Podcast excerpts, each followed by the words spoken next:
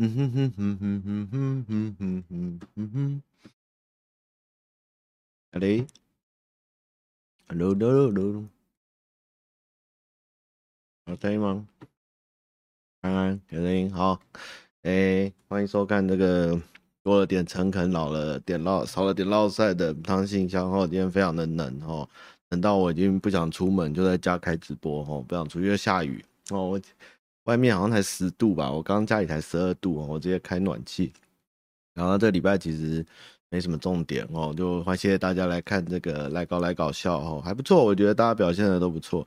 就是第一场大家有点紧张，但是六日的反应都蛮好的哦，谢谢大家。这次场地的确太小，因为我们也不知道大家的表演状况跟那个，因为这次算应该都公司内部的人呐。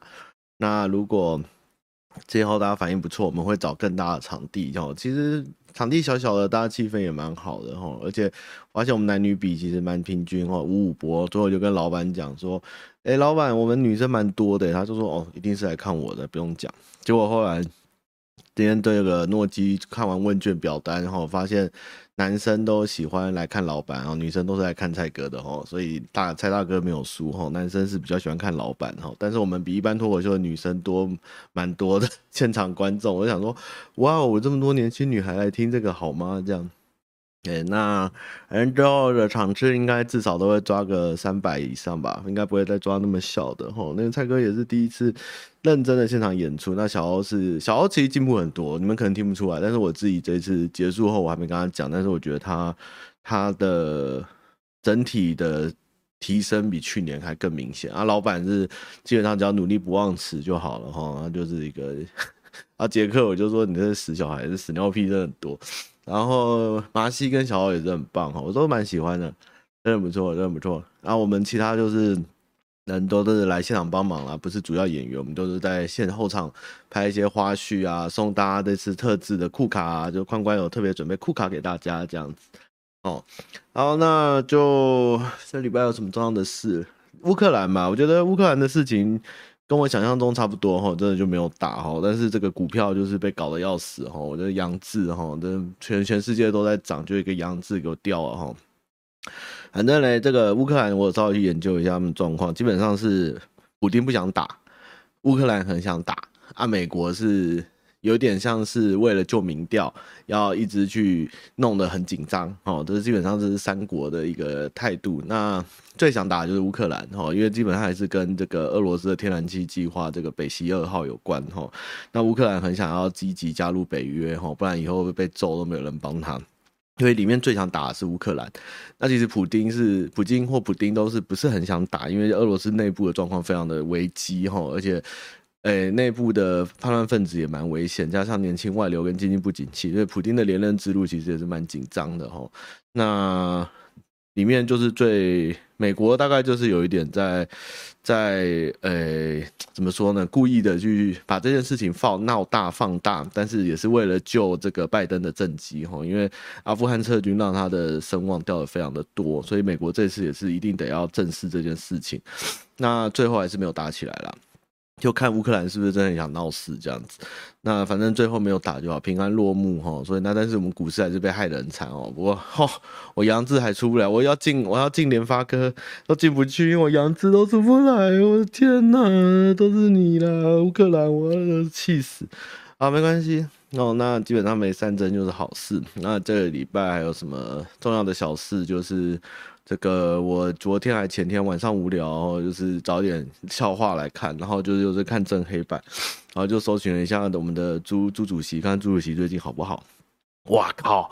原来现在很流行在那个争论节目骂朱朱主席哈，不管是中天或是这个 TVBS 哈，都疯狂的在骂朱主席哈。朱主席真的很烂哦，真的是有史以来最烂的战斗主席哈，真的是这个创党一百多年来史上最烂的主席，就是这个朱主席。原来现在骂朱主席就是流量密码。然后一个超好笑，他那时候就说他要找燕子跟汉子来加入中常委，结果嘞，人家就说不要。哦，我们不要球员兼裁判，好，那两个人就不要。然后呢，他还是听了收到讯息以后呢，还是发出这个新闻稿。然后对方呢，汉子跟燕子再发新闻稿说，我们不要球员兼裁判。哈，你看这个人脑子真的是很糟很坏哈，我看真的是不行诶，这个人真的啊，甚至金钻石真的是个白痴哎、我真的快疯掉哎、这个。气死哎、我真的哇，大家都在骂他，因为真的太烂了哦，真的是怎么会这么烂呢、你看他们看破手脚哈，还曾经是储君哈，真的，他当主席，他整个全部里面最高兴的人哈，就是民进党哈。这个这个这个朱边缘朱主席上任后，我觉得最开心的民进党，可能比张启成还难对付哦，哎，比张启成还好对付，真的是帮帮他们帮了个大忙，真是疯掉。好，那这个是这礼拜的小重点。那我们今天这礼拜呢，因为真的不知道聊什么，我们来聊。战锤的世界，今天是一个算是嗯、宅文化中的一个比较又不能又没那么热门的，我觉得女生也可以听哦。就是战锤到底是什么东西？那战锤到底这个东西有没有趣，有没有意义？我们就稍微聊一下这个战锤的故事。好，今天的节目很有趣哦，今天不历史课。这个战锤哈，这个叫 Warhammer 哈，那这个东西其实跟我跟老板渊源非常的深哈，因为老板第一款在台湾的大作就是这个战锤 Online 哈，最后也是他把它收掉了哈。那这个战锤到底是什么呢？它其实是一个奇幻文学哈，但是它其实比托尔金就是魔戒晚很多。那他们是基于托尔金的魔戒后面的调性来延伸出来的一个奇幻作品。那它原本并不是一个游戏，它是有点，它是战棋。哦，它是一个战棋类的游戏。战棋是什么？我想想看，战棋，我好像没准备战棋的图。我今天有准备丰富的图片跟照片给大家来上这个课哦。因为其实有一个厂商原本问我要不要业配战锤，后来也跑掉。但是我其实觉得每次我都在那边喊战锤、战锤、战锤，然后一堆人喊战锤、战锤、战锤，但是到底多少人懂战锤？我们还是来认真聊一下战锤这件事情哈。好，我们现在给大家上一下怎么叫，先来看一个这个战旗是什么哈。这个了解一下啊，今天我们今天的课程很很有趣啊！这图打不开，那太好了，打开吗？可以吗？好球，好，这个就叫战棋哈，战棋是桌游的一种哈，但是它没有那么简单，它基本上就是这个就是棋子哈，每一个买来的时候是灰色的或白色，你要自己上色啊，这个上色的事情我都丢给我妈去上哈。那你你在战场的时候，他每一场大概是两个人或多人，大概一个人要花一到两个小时。首先，你光是把这个兵部队排好，你就大概要花快半个小时。然后嘞，手上每个人会有一本手册，一本很大的叫军书。那军书会告诉你你的部队在这个环境里你要做什么事情，每一个旗子代表什么工作，然后你的英雄、你的呃兵的总量，比如说两方可以出七千战斗力，那你每一个。兵不是一个兵的单位，它可能是三个兵是一个单位，或是两个兵的单位，或一个巨大的英雄为一个单位，然后去用骰子的方式决定攻击、移动，还有释放技能什么什么的。这个就是战锤的起源哈，叫做战旗哈，非常的非常的累啊，光是涂装跟架场地哈，我就已经弃坑了哈。很恭喜有人在有缘人拍卖唐吉可德捡到我的战锤哈，那后来战锤因为这个战旗哦，真的太花时间，也上手太难，所以最后他有出简单版，就是现在呃有一些新版本的，就是只有用三到五个小队哦，用骰子快速进行配合卡牌的模式，所以你如果不想入坑这么大几千支的战旗，它也有将里面的其中的一组兵，比如说医护兵、诶盾牌兵、枪兵。拔出来成为一个战斗小队的玩法，再配合卡牌，就是你去买扩充包跟卡牌说明，就可以玩简单的小组合。这就是新的战棋的一种趋势，有简单的、快速的，也有这种大战略的，然后都看。但是棋子是共通的，所以其实他们蛮活的，就活化你手上的棋子这样。好，那这就是战战棋，就是这个战锤的前身。那因为这个。军书，它就是为了这种卖这个玩具哈，它有卖很多的书来介绍种族跟东西，所以它后来它就会做了很多的同人作品，然后也有很多官方的作品，然后把这个历史变得非常的庞大。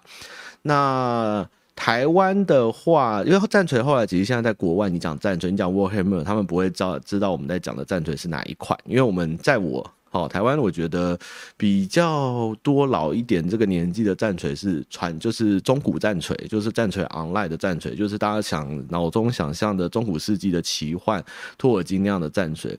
但是在国外其实红的叫战锤 Forty K，哈，就是战锤的世界在中古没有打完，然后平行世界过了四四十 K 是几万年了，四万年后，然后到银河去了哈，所以会有什么太空不死族、太空吸血鬼、太空老鼠、太空恶魔哈、太空人类军团什么的，然后用太空船跟高科技的坦克车啊、爆破兵在战斗。那那个战旗现在在国外哈非常的红，甚至盖过了原本战锤这个中古奇幻战锤的人数哦。所以你在国外讲 Warhammer，他们会觉得是你在讲 40K 哦，但是在台湾的话，应该还是。比较多人知道是战锤，台湾一定会特别讲 Forty K 这样。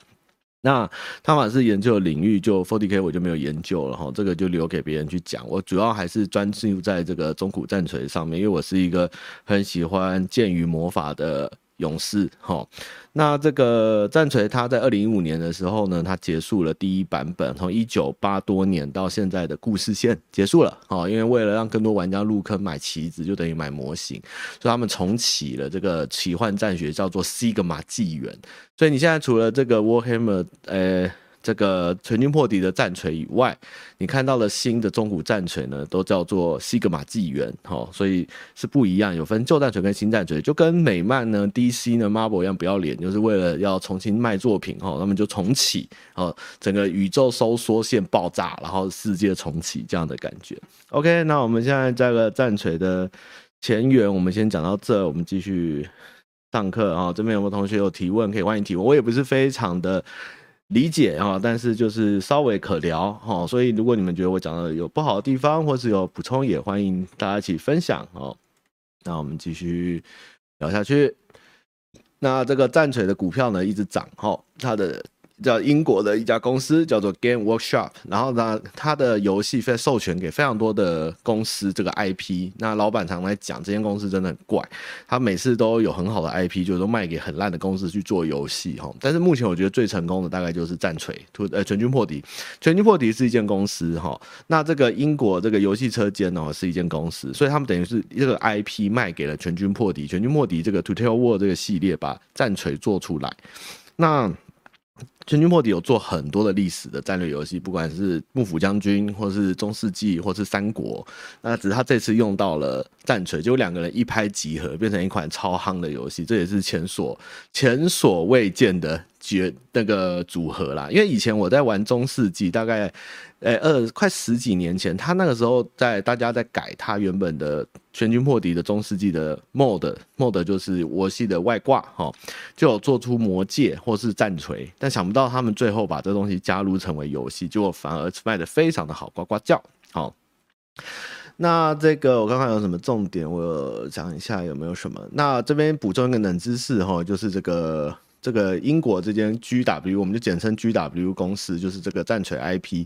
他说，全球范围内战锤 40K 的人数大概是中古战锤的五到六倍，哈。所以，所以其实，对我们台湾比较没有跟上哦。可是，如果你看过这个现场的战旗，哈，像台北的精灵宝钻，你会看到那个战锤 40K 的战旗真的非常帅，有坦克车啊，还有什么机甲兵啊，然后什么很很潮炮的母舰什么的，是蛮好玩的。好，这边大家没睡着吧？哦，那我们现在二零一九年后呢，在西格玛纪元出来取代中古战锤后呢，现在有计划把旧世界哈，就是我们现在在玩的全军破敌的战锤的故事跟设定继续补足，因为很多原本官方都没有出，是玩家或同人自己补强的内容，他们现在要把它慢慢的补足，这样，所以可能也是为了卖全军破敌更多的东西吧。然后这边一个比较。我先给你们看图好了，这样比较不会睡着。但图看来是会睡着，但是我们还是看一下图好了。嗯，这个图看了也是会睡着哦，但是没关系。好，那这个我们继续边讲边聊哦。这个战锤呢，它很有趣的是呢，它是一个在《龙与地下城》刚出来的时代，就是托尔金的魔戒哦，刚这个奇幻观念刚出来后接续的一个奇幻设定。但是呢，基本上很早期的古老奇幻中，人类几乎都是储备于一种战斗状态哈，就是我们要对这个呃兽人、恶魔哦，或者是呃不死族哦，抵抗、发动战争这样。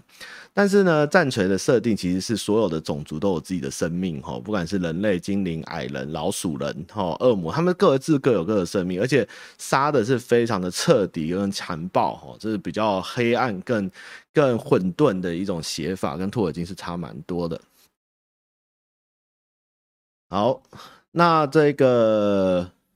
最后呢，要送给大家一句话，就是这个严格来讲的话，中古战锤是一个广阔的奇幻作品，而并非是指任意的单一游戏哦。所以，我们对于战锤呢，就有点像维京哦，维京人并不是一种种族、一种人，而是指一种一种现象、一种状态、一种形容哦。战锤其实它也到了有点这种状况哦。好，那我们这边要聊的是这个，首先呢，我们先来看哈这张图呢。呃，这边不会考哦，这边是这个小知识哦，对，老师不考哦。但是我们现在的图呢就很重要了哈。那我们先来看这个游戏地图。好，这个为什么我那么喜欢打战锤哈？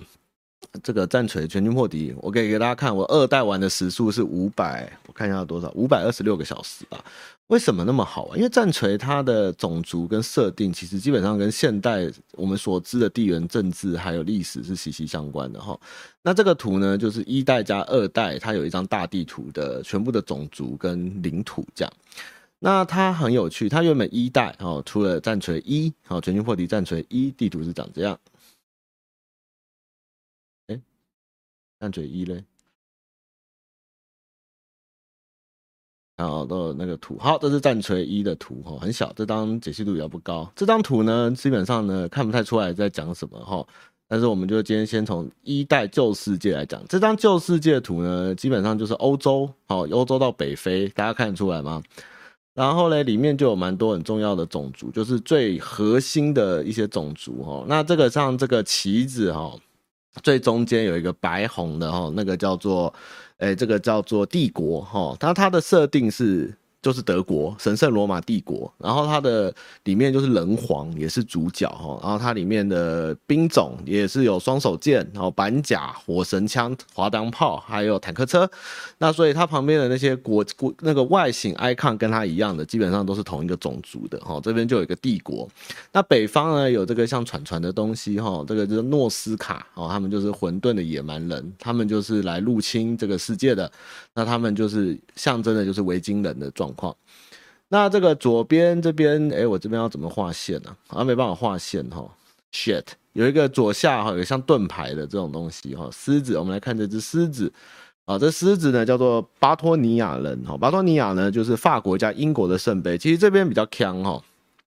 这个明明是法国的骑士，但是他却加入了英国圣杯的故事，还有湖中女神哈，还有罗宾汉什么什么，就是英国人吃了法国人的豆腐哈。先不论这个石中剑哈，圣杯童话是从英国还是法国起源，但是这个巴托尼亚非常完整结合中古英法哈，不管是骑士、重骑兵、圣杯、飞马骑士，还有长弓兵哈，都在里面哦。那这不是说每一个旗子它就不同种族哦，基本上你只要看它的这个 icon 的图大图，就是外观是一样的，就是同一个种族。所以他们虽然可能国民或外面的形不一样，但是实际上他们可能是同一种种族这样子。那再来左边这边重要的还有什么种族？这个红色的这个叫吸血鬼哈，它里面有一个很重要的吸血鬼哈。吸血鬼呢，它这个呢是也很多人玩哦。它这个就是大家所知道德古拉穿刺弓，它所在的位置也正好是对应我们现在的这个东欧的位置，就是大概罗马尼亚的位置，以前叫川西凡尼亚。那它这边的吸血鬼就是会把。就大家知道死灵术啊，或者是驱使僵尸啊、恶魔啊，然后王爷那个怪那个英雄是很有魅力的吸血鬼，光头什么的。那这边刚刚讲到这个盾牌，这边就是对应法国哈，就是刚刚讲到巴托尼亚是对应法国这边哦，所以这张地图基本上就是一张欧洲地图。那下面这边就是大家知道的意大利跟西班牙，那他们什么种族，我们等下再聊哈。好，那再来这个蓝蓝的这个盾哦，这个很不清楚，这个叫矮人。好，那我稍微去聊一下，我一直在思考这个对应现在的政治，呃，现在的种族跟历史的话，矮人到底是什么？原来矮人哈，在托尔金的时代，他们去借用了北欧的传说，北欧的神话传说有一个地底的工匠，就是矮人哦，所以矮人并不代表现在，诶。现实中任何的种族或什么，它就是一个北欧神话中的生物哈。这个比较，我这次才知道。那北欧它除了这个地底的矮人外呢，它还有加入一些卢恩符号哈，所以矮人才会又擅长打铁，又会有那种北欧的文字，这就是矮人帝国这样。很有趣吧？哦，我们继续往下哦。然后下面呢，这边就比较冷门一点。好，这张图呢要看的比较少哈。下面这个圆圆的，就是兽人，半兽人绿皮。那这个兽人半兽人绿皮呢，跟托尔金比较不一样哦。它不是，诶、他们是一种不太官方没有讲清楚，但他们应该是上古世纪的时候，外星陨石还是 飞船掉到这个这个这个这个。空想的世界，然后的细菌，好，从孢子里面哦，牙那种霉菌般的生物长出来的绿色的生物，就是绿皮或者是兽人，好，然后他们就是比较不用靠，呃，繁殖，他们就是靠孢子分裂或是孢子繁殖去长出新的兽人或矮人，所以他们的原型大概比较类似。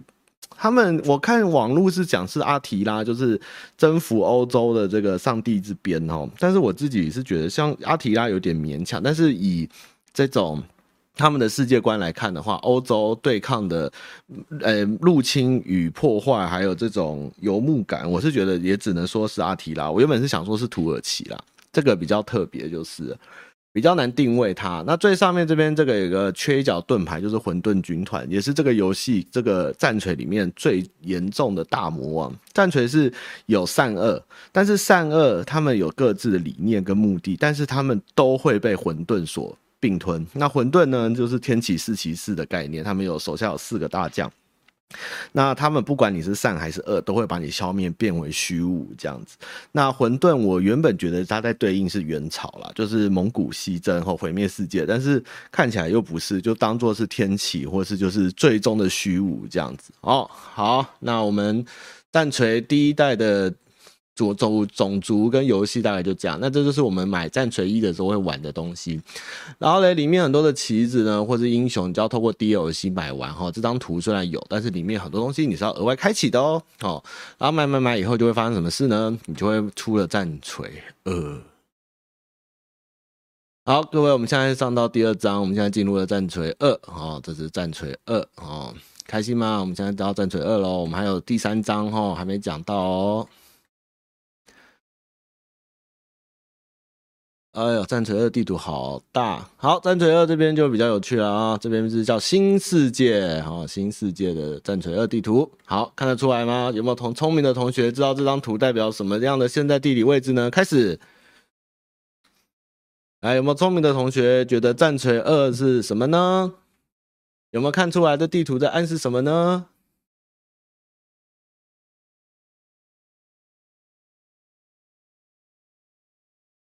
好，当你买了战锤一后呢，过了两年出了战锤二哦，好聪明，每一周大西洋很好，同学很有慧根哈。好，我们首先看到的是这个，先右下角，我们右下角这个很明显就是非洲哦，这是非洲，左边呢就是北美跟南美，好，那右上这个是什么？好，这个是我以为是英国哦，结果好像不是哦，但没关系，我们就开始讲这张图。哎，这张图就是战锤二。哦，那这边的话，这个这张的宗旨呢，重点是这个这个白色的旗子哈，精灵高等精灵，高等精灵呢，就是里面呢非常重要，这个游戏里面非常非常非常重要的一个种族哈，也是最老的种种族之一哈。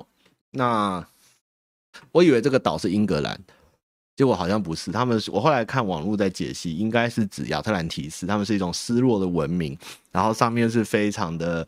呃，唯美跟保守这样，那反正这个岛他说是亚特兰提斯，就亚特兰提斯吧，失落大。我是觉得是英格兰呐，为什么我会觉得是英格兰哈？因为英格兰的对面这边呢，左边哈这边有一个黑暗精灵哈，很潮，大家最喜欢了哈，有点像是从高等精灵分出去的叛军，叫高叫暗精灵，他们在这个北美大陆建立了暗精灵帝国。那这个。暗精灵帝国有一个很妙的哈，他们除了有 S N 次文化摇滚的 style 外呢，他们还会奴隶奴役，他们的产能跟他们的国家要生存要靠很多奴隶哦。你们是不觉得这暗示美国非常的非常的贴切吗？当初美国人开国的时候在干嘛呢？然后大家自己想一想。然后他们明明也是从精灵分出去的，英国分出了美国哦，这个感觉，然后正好又在另外一个大陆哦，所以哎哎，是不是很巧呢？然后再往下看。暗精灵丸这边好，这个南美洲呢，这边就是印加帝国，就西玛雅帝国，蜥蜴人，好，他们叫蜥蜴人，有蟾蜍人，然后叫魔蟾，很会用魔法的巨大的蛤蟆，然后还有很多蜥蜴人，那蜥蜴人是最古老的、最古老、最古老保卫世界的这个世界守护者，哈，这个世界最一开始的时候呢，就只有蜥蜴人，好，而这蜥蜴人就是知道上古的地脉跟这个世界的。守护哦，那这蜥蜴人是这边，然后中间这个呢，有一个旗子比较特别，这个是加勒比海盗，他们叫做吸血鬼海盗，哈，就是对应加勒比海吸血鬼。那右下这边呢，南美洲的下面一点呢，比较次大的这边就有蜥蜴人，好，然后这边有这个。被古墓王哈，埃及的位置有古墓王。古墓王呢，它里面就是基本上也是一堆骷髅啊、僵尸啊这样的东西，哎不，就是骷髅兵。然后有巨大的呃斯芬克斯雕像啊，然后是人面狮身像啊，巨大的什么，反正很多巨大的怪兽，然后战车什么的，而且还有分几个王、几个王、第几王朝、第几王朝的将领都可以叫出来，还蛮好玩的，只是很弱而已。蜥蜴人吃什么？吃肉啊！蜥蜴人还会讲话。好，然后这边有一个新种族，就是这个鼠人。鼠人他说算是比较邪恶的次文化，鼠人代表的就比较比较要查一下哈。我看了一下，大家会以为鼠人代表的是欧洲的鼠疫哈，它不是对应任何的种族。但是后来看网络说，其实不是指鼠疫或黑死病，其实指的是西班牙流感。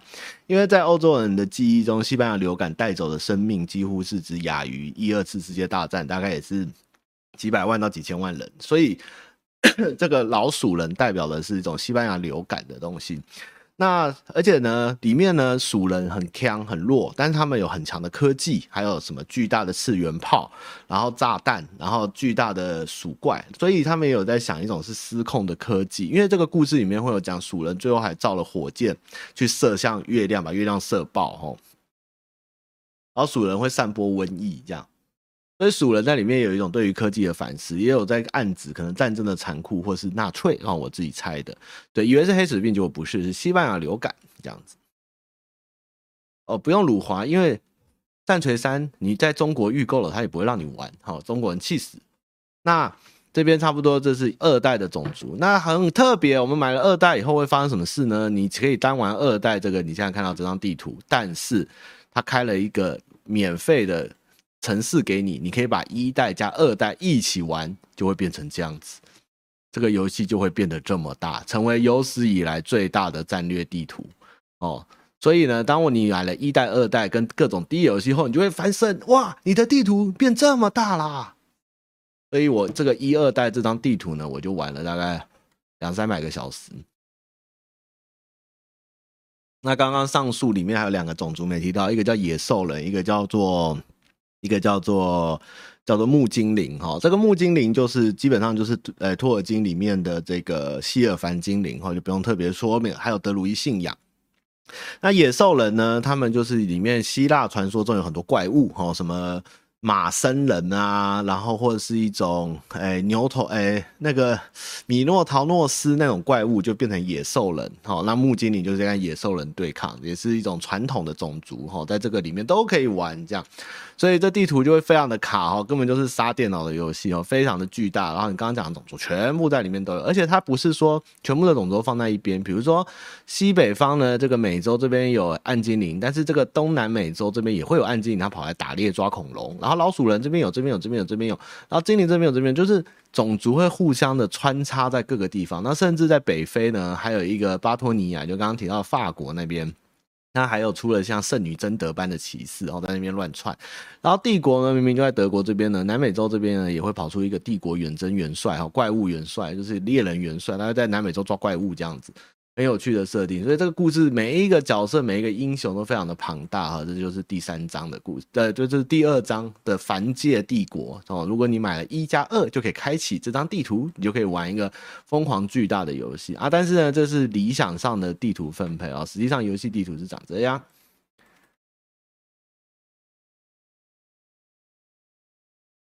实际上呢，游戏地图确实长这样哦，但是刚刚呢是理想的分布哦，但是实际上因为游戏的尺寸哦跟跟一张图放不下那么大啊，所以最后游戏图变长这样哦，非常的畸形哦，不过也是可以忍受啦哦，就是基本上你还是要打那么多层哦，就是尽量它都塞进来了哦哦，看不太出来到底是什么了，对不对哦？就是这么的畸形哦，哦，反正这张图就是一二代加起来的样子。哦，实际上的游玩画面，哦，那刚刚的是理想上的地缘方面，哦，好，那这个嘞，我们最近呢这边的第二章课程到这边结束，同学有没有问题？没有，我们继续讲第三章的哦。好，那我们就进入第三堂课了哈。那接下来呢，这边就来上个前因哈。那现在首先呢，我们看到的是这个战锤三的前面的讨论哦。首先呢，我们在第一章的游戏中呢，这个红色的部分呢，就是战锤一哦，看到的世界地图的范围；蓝色的大框呢，就是游戏战锤二的的世界地图。好，那战锤一加二买的时候呢，就会有这个左边全部框里面的游戏地图。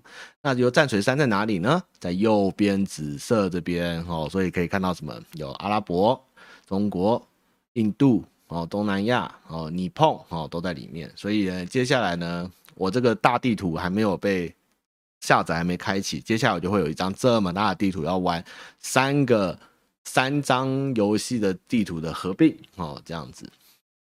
那这边就有一些比较特别、比较少被提到的种族了，因为主要的前面的两张图都是主要的种族，那后面这些大概都是军书上面或是有设定集偶尔出现的一些特别的种族。这样，哎，我没抓三代地图，真可惜。好吧，那我们今天用这张看好了。那首先呢，这张这张图里面这次的主要种族叫做震旦。好，震旦是什么？震旦是什么？来，有没有同学知道震旦是什么？大家知道震旦行是什么吗？你们好喜欢这个游戏，结合历史跟地理，还对应现实社会，不是很棒吗？中国答对了哦，震旦就是中国，没错，震旦就是中国的古名哦，他们直接连躲都不躲了哦，就直接叫震旦哈，非常的有梗哈。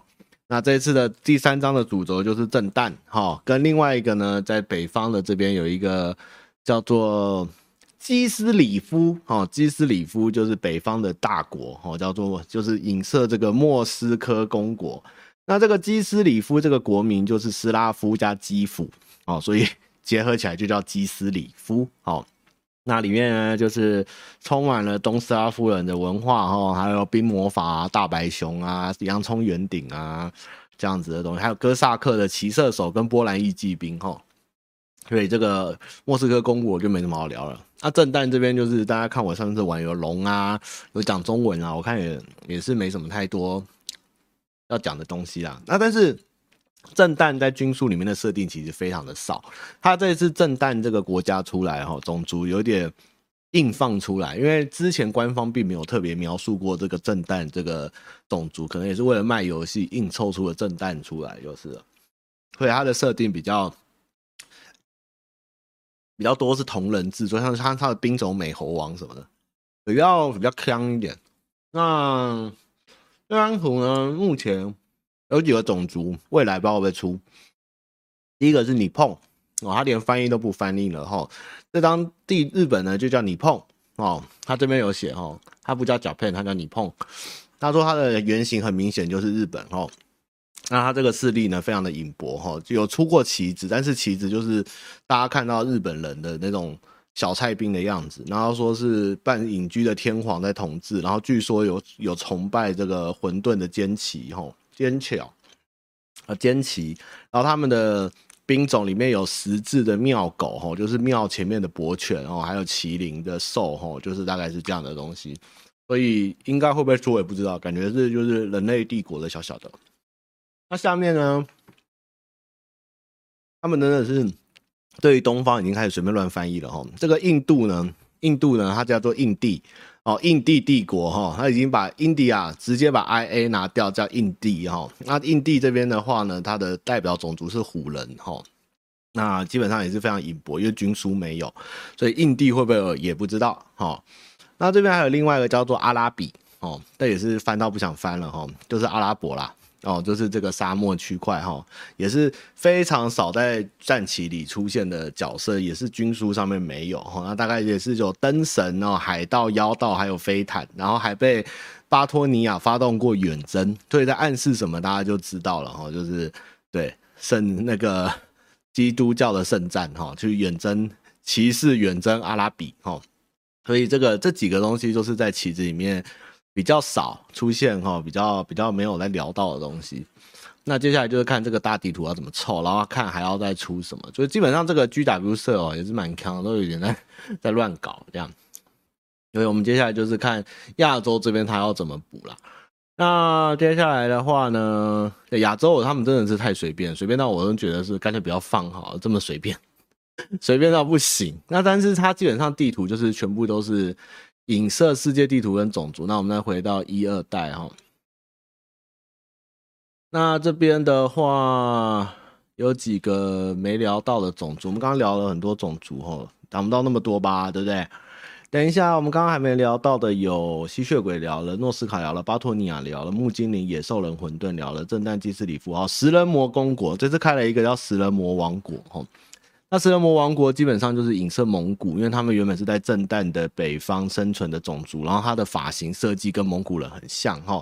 那后来就是原本是来对抗混沌的的兵种，然后最后他的呃智力跟繁殖都失去了，然后开始乱杀人，就被震旦行赶到了别的地方，所以食人魔就哭哭跑出来了。这样，那现在就多了一个食人魔王国的种族。那刚刚还有聊到还没出来的，叫一个混沌矮人哈，大概在于混沌矮人，他们算是矮人的战争后被遗留下来、被包围的一种矮人了。然后他们的方式会比较是更高科技的黑铁矮人这样的感觉。那他比较是美索不达米亚或波斯文化感的矮人，不是北欧感的矮人。目前还没有出。然后还有亚马逊女战士没出。哦，然后还有没出的，大概还有这个一代在哪里？一代地图呢？一代地图怎么不见了？哎，哇一代地图嘞！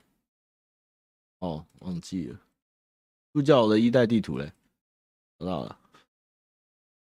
这个一代地图下面呢，有这个西班牙跟意大利哈，基本上在战旗里战锤里面的世界呢，他们是佣兵制，他们算是什么边境亲王啊，或者是提里尔佣兵，他们也是目前还没有出过种族，但他们是一种混合型，就是这个这边左上这边巴托尼亚是法国，那左下这边就是西班牙到意大利这个长长的地方，所以基本上所有世界上的国家跟种族都有混在里面。好，那这个战锤的。地图介绍完了，我们现在来看游戏的画面哈，大家有没有问题？一二联合跟三代哪一个更好玩？目前我觉得三还好，但是如果三的加一二的地图出了，那一定爆好玩。好，那我也准备了实体的影片教学给各位哈，可以实际不，你应该没办法征服全球，因为你的电脑会爆炸。它有一些战略目标，你要达成战略目标就好，就是摧毁特定的邪恶组织或是一些重要的地方就可以了。好，那我们就来进这个游戏画面啊。首先现在看到的是战锤二的选单啊。我们今天的节目非常的丰富哈，我们连游戏都准备好了。我刚刚又重灌了哈。那我们来看一下种族有什么。对对对对，这是战锤二的画面。好，那因为我有买一。好，所以二里面该有的 DLC 跟人都有了哈，然后就有两种地图啊，一个是刚刚讲的原本的二代哈，跟新的哈。好，那我们你看啊，这就是很帅气哈，这就是高精灵可以用的英雄啊。每个英雄会有不同的兵种跟特殊能力哈，所以你就算玩同一个种族，你也有非常多不同的出生点呢，跟游玩跟跟成立的方式哦。这就是高精灵。然后再来就是蜥蜴人，然后巨大的呱吉，哦，你看这是呱吉魔蚕，哇，好可爱哦，哇，啊，这是蜥蜴人，哦，很强硬哦，很帅，三角龙人，刚刚帅爆，哦，超超帅爆的，啊，这个是新的，我没玩过，哦，拿盾牌的蜥蜴人，啊，吃的苍蝇好吃，哦，啊，这个是会飞的，会飞的蜥蜴人，哦，翼龙，哦，厉害，哦，会飞，飞高高，耶。啊，这个是鳄鱼人吧？你是鳄鱼人吧？哦，鳄鱼人，这我也没玩过哦，看起来更硬更厉害哦。那这个是这个是翡翠蜥蜴人哦，很厉害哇！拿翡翠盾牌好厉害啊！啊，这个是这是你谁啊？这个是哦远程的啦，这个是这个是变色龙蜥蜴人，然后会吐剑的哦，很厉害哦，好可爱哦。好，再来这是暗精灵。暗精灵的故事就很强哈，原本这个马勒基斯也是高等精灵的王子哦，结果他跟这个妈妈哈莫拉提搞母子恋哈，然后背叛了高等精灵哦，背叛了泰瑞昂，然后这个儿子跟妈妈哈这两个小孩算是狗男女嘛。就跑到了这个北美来，然后两个人搞在一起，然后当然也是被邪神骗，所以他们有一段禁忌的母子之恋。啊，原本马勒基斯是一个帅哥，能力很强，但是因为接受精灵之火考验，被烧得面目全非，所以戴上了盔甲，所以是一个非常有魅力的角色哈。然后还戴上了九头蛇啊，五头蛇哦，非常的帅，对不对？然后他妈妈哦，如果你跟他接下来你们两个儿子跟妈妈的领土接在一起后，他们就会合并在一起，母子就可以继续相遇相恋哦，哇，非常的赞啊，莫拉提。这真是很厉害啊！莫拉提，莫拉提的故事也是很精彩。欢愉教派，看到没有？很帅，我也蛮喜欢暗精灵的。然后这是巫婆，哦，他直接叫巫婆哦，这是一个巫婆。他们里面有一个有一种牺牲人类的女祭司，叫做叫做巫欢愉死亡女巫哦，欢愉这样。哎呦，下一代已经出了啊。然后这个是海洋的，在海洋上面打猎的这个深海阎王。那深海阎王是谁啊？呃，杰克叫做《深鬼奇航》对。然后这个是去，这个是变呃被恶魔附身的暗精灵哦，这家伙也蛮帅的。然后这个是新的，我还没玩，会抓怪兽的暗精灵哦，也是很帅啊。阿北生病了，没有水饺。好，再来就是鼠人哦，这是红色的老鼠，这个是有背书的老鼠。这个是有拿武器的老鼠，这个是会用化学的老鼠，这个是忍者的老鼠，这个是会变身的老鼠哦，好，基本上老鼠就要穿不完老鼠人，然后再来是神鬼奇航加勒比海海盗哈，那就是有各种海盗哦，这是单眼海盗哦。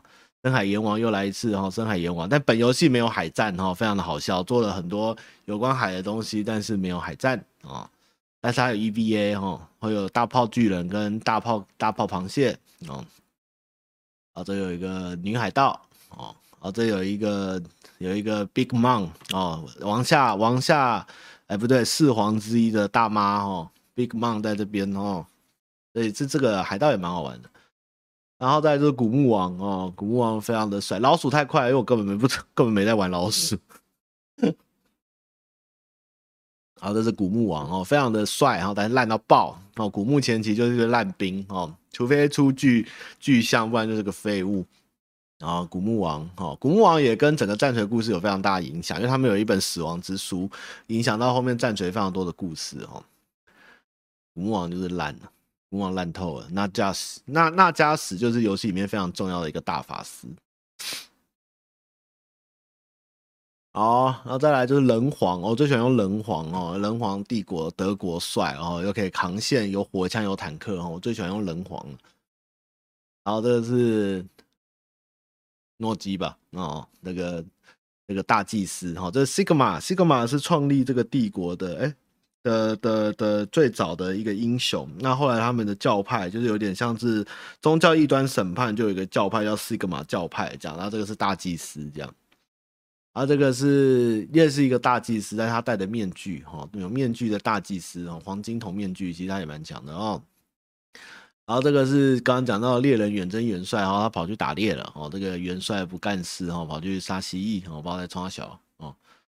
然后再来是矮人哦，这是矮人哦，矮人很可爱哦，矮人很强，矮人矮人很会生东西，而且矮人有直升机，还有喷火枪哦。可矮人没有骑兵，就直升机啦。哦，很可爱，矮人很可爱，矮人皇好玩，他坐轿子，好，矮人打轿是坐轿子哦，矮人皇英雄出来是扛轿，你看没有，帅爆啊！那矮人很帅，矮人很潮吧？然后他们。因为他们的领土被兽人夺走，所以你打回他们一些旧的古都的时候，会有建筑物的加成，会有特殊的特殊的建物。所以其实矮人也有一种像魔兽一样，他们要寻回他们的根，跟最早的发源地这样的感觉。好，这个是白色的矮人，哦，比较厉害的矮人哦。那这个是这个就是要去抢回他的根据地的矮人。那这个是很厉害的矮人，屠夫矮人哦。啊，这个是 会会有电电的矮人，打电电的矮人那种哦，电电矮人哇哇，呃，买到显卡好爽。好，那再来是这个绿皮啊，无性生殖的绿皮哦，就是哇嘎，就是战锤很有人气的角色哇嘎这样。四十 K 跟是平行宇宙，跟这完全不同，不同的世界，那就是绿皮。哦，地精，绿皮，大绿皮，然后这个这只角色很好玩，他要打猎，他是很喜欢吃东西，所以你要打战或是占领城镇，收集食材来让他变强，这样。然后每一只角色其实会在里面出现，基本上都是有故事，而且你在官网络都可以查到，蛮好看的。所以如果你认真喜欢战锤，你可以在网络查到非常多人物故事跟脉络。然后再来就是我刚刚提到的这个吸血鬼哦，这个很帅哈，吸血鬼家族很帅啊，但是要要练一下才会好用。然后吸血鬼，吸血鬼的亡灵大法师，吸血鬼这两个是男女朋友哦，两个人站在一起会比较强哦，一对夫妻。然后这个是一个亡灵大法师。然后再是诺斯卡哦，这个就不用再讲是谁，一看就知道是谁了哈。他就是那个传奇维京人，传奇维京人叫什么名字？我怎么想不起来？维京传奇。然后这个也是诺斯卡，就是维京人哦。他跟是混沌不能统筹为这个混沌军团的，他们不能说他们一定跟混沌军，他们友好于混沌，然后他们也是在不断的烧杀掳掠了，老师吃干贝醇。哦，谢谢安叔晴晴哦，来，我会跟阿北讲。然后再来就是这个巴托尼奥的王者哦，劳恩里奥科尔哦，这个就是 Lion 哦，就是狮子，看起来就是骑士，啊，也是个骑士啊，这是圣妃女神哦，但是的这个女神呢，据说不是一个好东西哈，大家以为她是很厉害的女神哈。但是肯定不是哦，那背后是有阴谋的哦，自己看故事不爆雷。啊，这个是圣女贞德啊，有个圣女贞德在在北非骑着骑着马跑跑去了。圣光啊，你看见了那个光吗？好，继续往下。啊，再来这是木精灵哦，这就是传传奇的魔界木精灵哦。呜，这德鲁伊教派有树人，有木精灵哦，然后有这个成婚姐妹哦，姐妹要去哪？会飞的会飞的木精灵哇，姐妹洞一起射箭，然后有哇哇有有内内的有内内的树精灵哦，好的。然后再来就野兽人，就刚刚讲到的这个希腊的势力哈，就希腊的传奇生物哈，各种什么牛头人呐、人马人呐、然后什么人都在这这样，呃，这东西都没有人要玩，大家都不喜欢野兽人哦，没有没有任何背景的一个怪东西这样。然后再就是很帅的混沌军团哈，那个阿克勇士神选哦，听起来就很帅气，就是不断的烧杀掳掠的游牧民族这样。然后这个也是里面龙魔哦，也是混沌军团，然后有个美人王子哦，他是一个里面混沌最帅的的将军这样。好，大概这是二代可以玩的，然后这些到时候在三代里面都会再加入哦。啊，三代就是刚刚提到的震旦食人魔，然后基斯里夫，然后混沌四天王，就是天启四骑士对应四骑士这样子，有趣吧？然后三代有一个。恶魔纸娃娃系统可以让你的角色呢，根据你对恶魔混沌军团的贡献呢，得到不同的装备。好，那我们今天的战锤课大概就到这边。所以战锤呢是一个非常丰富，真的很丰富的一个该怎么说奇幻游戏吧？玩了这么多战略游戏，就战锤它蛮强的，而且又可以控兵、打图、政治什么，然后外交啊、军种都有。所以我们战锤玩的很快乐哦，比以前的全军破敌还耐玩，这样。所以无聊的可以来买战锤，但是呢，就是如果你要满满的战锤，你就要前面东西全部都要买哈。如果你只是 SGP 的战锤三是没有前面 DLC 的，就是了。呵呵。啊，哇，战锤可以讲四分钟，好累哦，我已经很精简了。好，有没有人对战锤有有任何的问题？欢迎提出哦。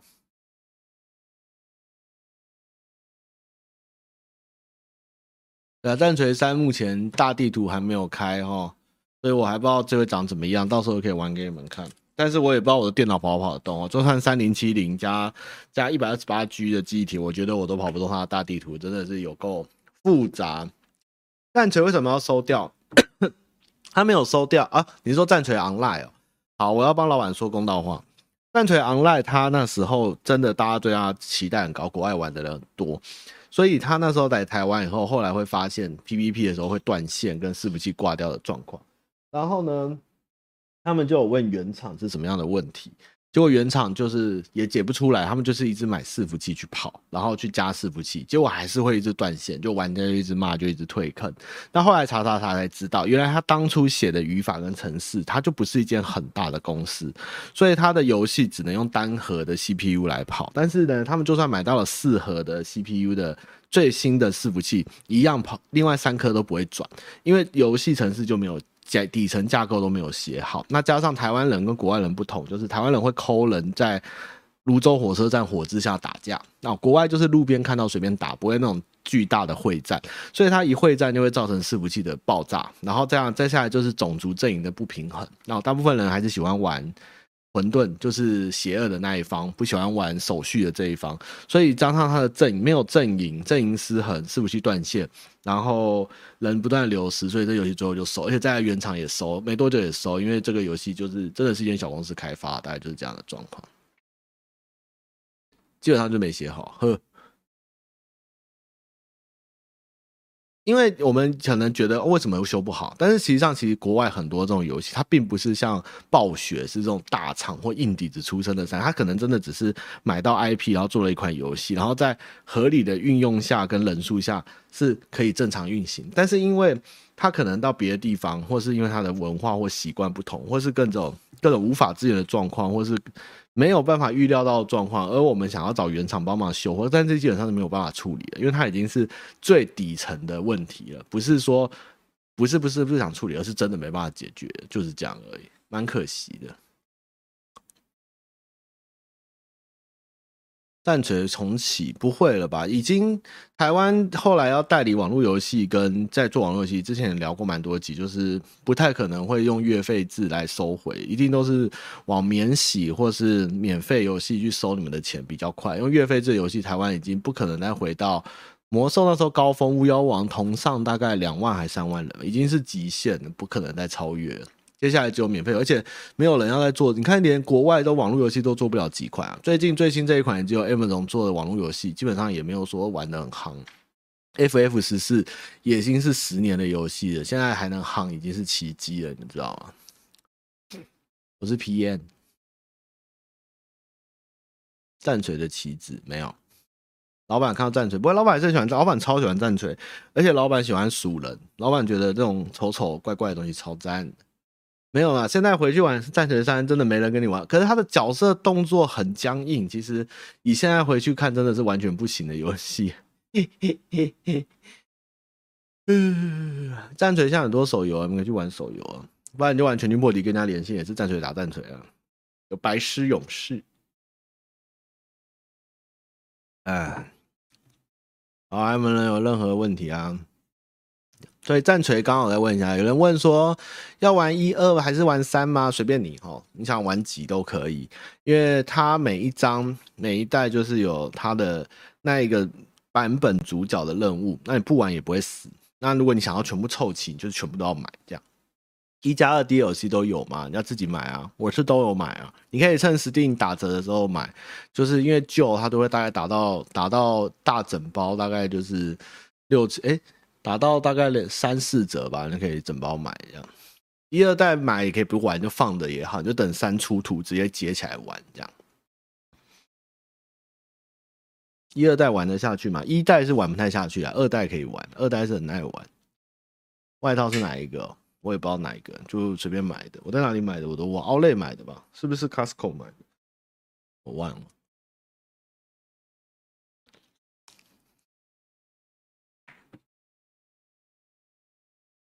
一二三我都玩，有啊，我不是刚刚都有给你看。要看人权，来看人权。咱们今天来看人权。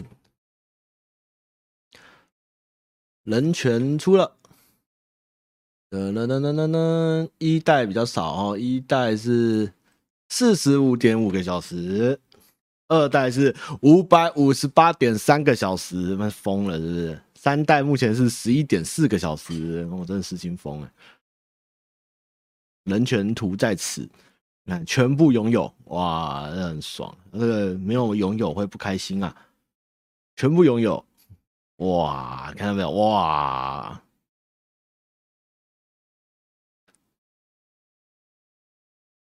全部拥有！哇，看到没有？这就是人权。看到没有？我就是一个热爱战锤的孩子。好了，那今天差不多节目就到这边。想不到讲了一个小时了。微软的组合包没有 Steam 起，我不知道哎、我要你要查哎、微软我还真不知道，Epic 还比较齐吧，有可能。你应该去买 Steam 还是比较好啦。呃，因为他们后来会出 Workshop，就是战锤都会出工作坊，工作坊它就会补足很多战棋里面有的棋子或是设定或英雄，让这个游戏变得更完整，平衡更好，所以这游戏会变得更耐玩，比官方原本的内容还丰富，所以。基本上它 Workshop 还没有上，没有出那些 mod，我是玩的也不太有力。但一出就是狂玩，因为整个平衡跟难度，还有兵种跟里面的任务丰富度会变得更多更有趣。其实真的很赞，好玩呐、一二包你可以买组合包吧，你就等它整个包大特价的时候一起买就好了。一个一个买你一定会亏死，很贵。你就看它到时候应该会推，它应该快要打折，你就出那种大整包。整包一起的，看有没有那种 collection 的东西，然后可以一次带走，等打折呗。下周新片是起汉达，对，这周会出汉达的新片。挖机哦，也也不也不会了，还是应该还是做六五五的老板。呵，THQ 哦，THQ 最好玩就是泰坦任务啊，泰坦任务现在还可以重置再上，超神奇。好，那就差不多在这里哈。今天直播就在这，想不到我们战锤上了一个小时哈，希望大家对战锤有更多的认识。那 40K 的东西，因为我不熟，那大家可以去网路看，其实很多人在讲 Forty K 的故事，什么人皇啊，然后什么宇宙混沌恶魔啊，什么其实很精彩，而且很有趣。其实看久了我也会心动，基本上就是两派人呐、啊。中古战锤跟 Forty K，大概十比一，哎，九比一吧。我就是那唯一一喜欢中古奇幻战锤，大概全世界人都喜欢那个四十 K 的战锤，四十 K 战锤真的太潮了哈。而且如果你真的喜欢科技战锤哈，有超多游戏四十 K 战锤，光是有一个打宇宙战的战舰战锤。还有一个是有点像 XCOM 的战锤哦，还有像文明帝国的四十 K 战锤都有。实际上，其实战锤的游戏相当的丰富，大家如果有对战锤有兴趣可以看。那今天主要就让大家知道战锤到底是什么，战锤到底在聊什么，那战锤到底是什么东西哦？那是对大家对这个文化哦有多一点认识，因为战锤在国外影响这个战旗跟这个。